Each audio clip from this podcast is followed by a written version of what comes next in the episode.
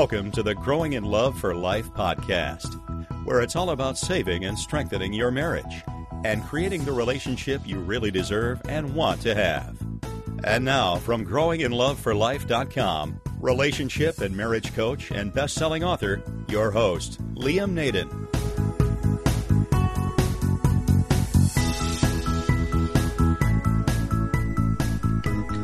Hi everyone, it's Liam Nadin here with episode 41 of the Growing in Love for Life podcast.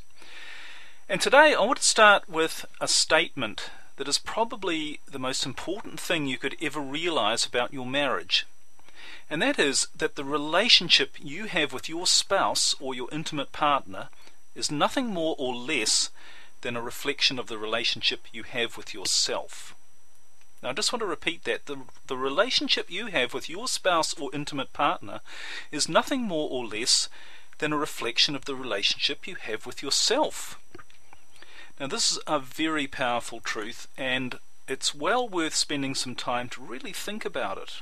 And the more you think about this, the more you realize that it is true. And it's also worth taking the time to answer another question, which is, what do I really think about me?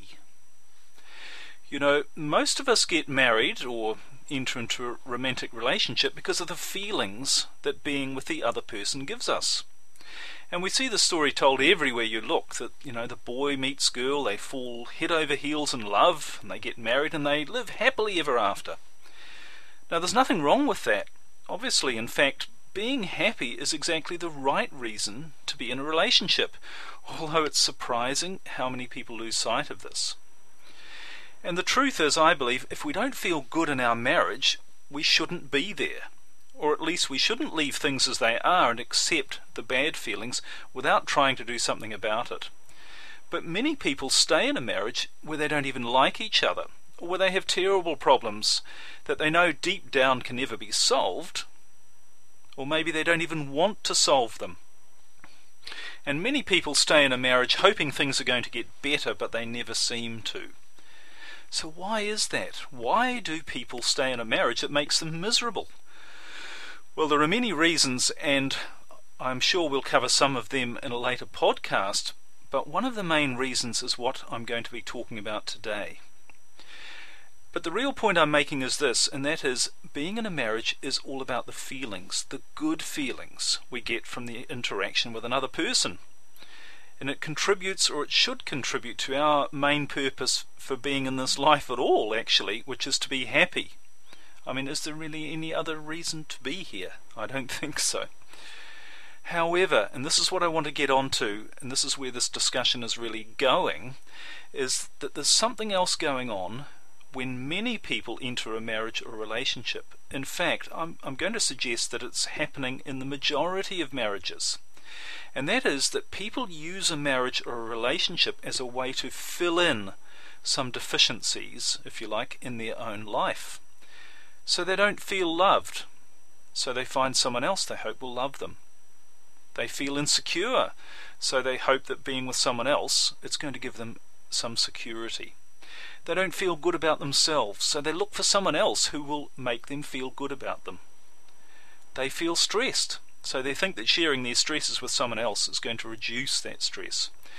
Or they don't have a sense of meaning in their life, so they seek out a relationship which they think is going to provide their life with meaning.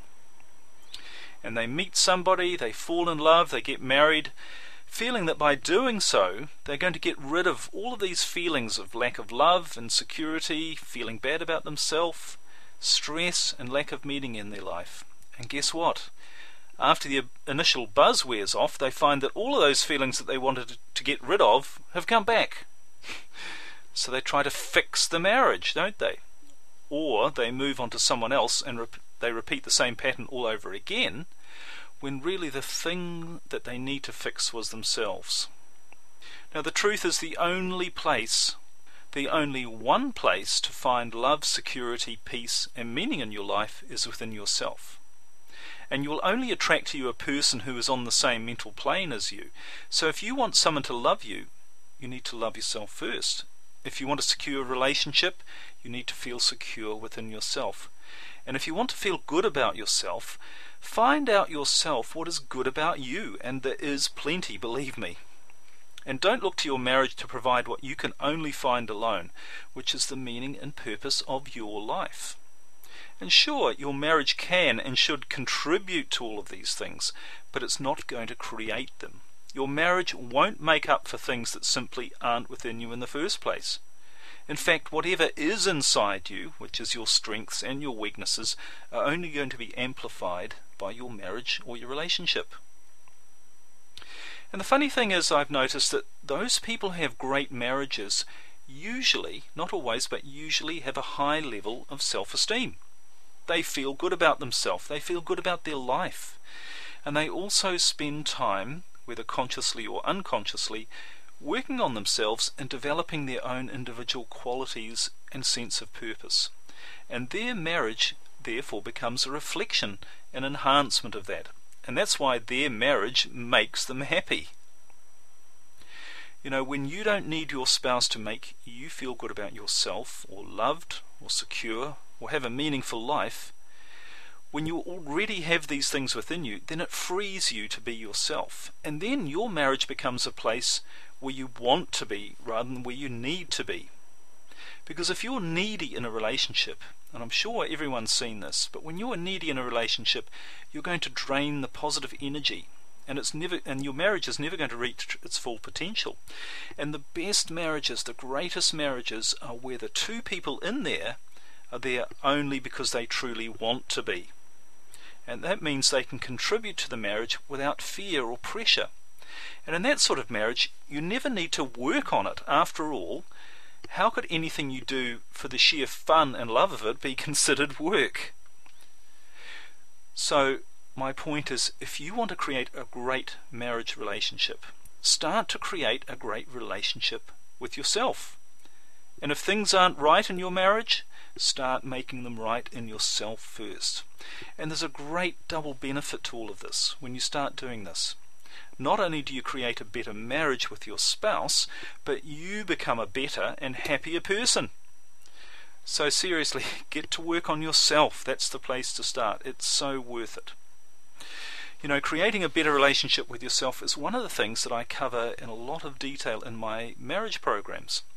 So if you'd like more information and more ideas on how to really build a better relationship with yourself, have a look at those programs. You'll find the details on my website, which is liamnaden.com, and a lot of other information obviously there as well. So have a great week. I hope this was helpful for you, worth thinking about. And remember, there's only one kind of relationship or marriage worth having, both with your spouse and with yourself, and that's a great one. Bye for now.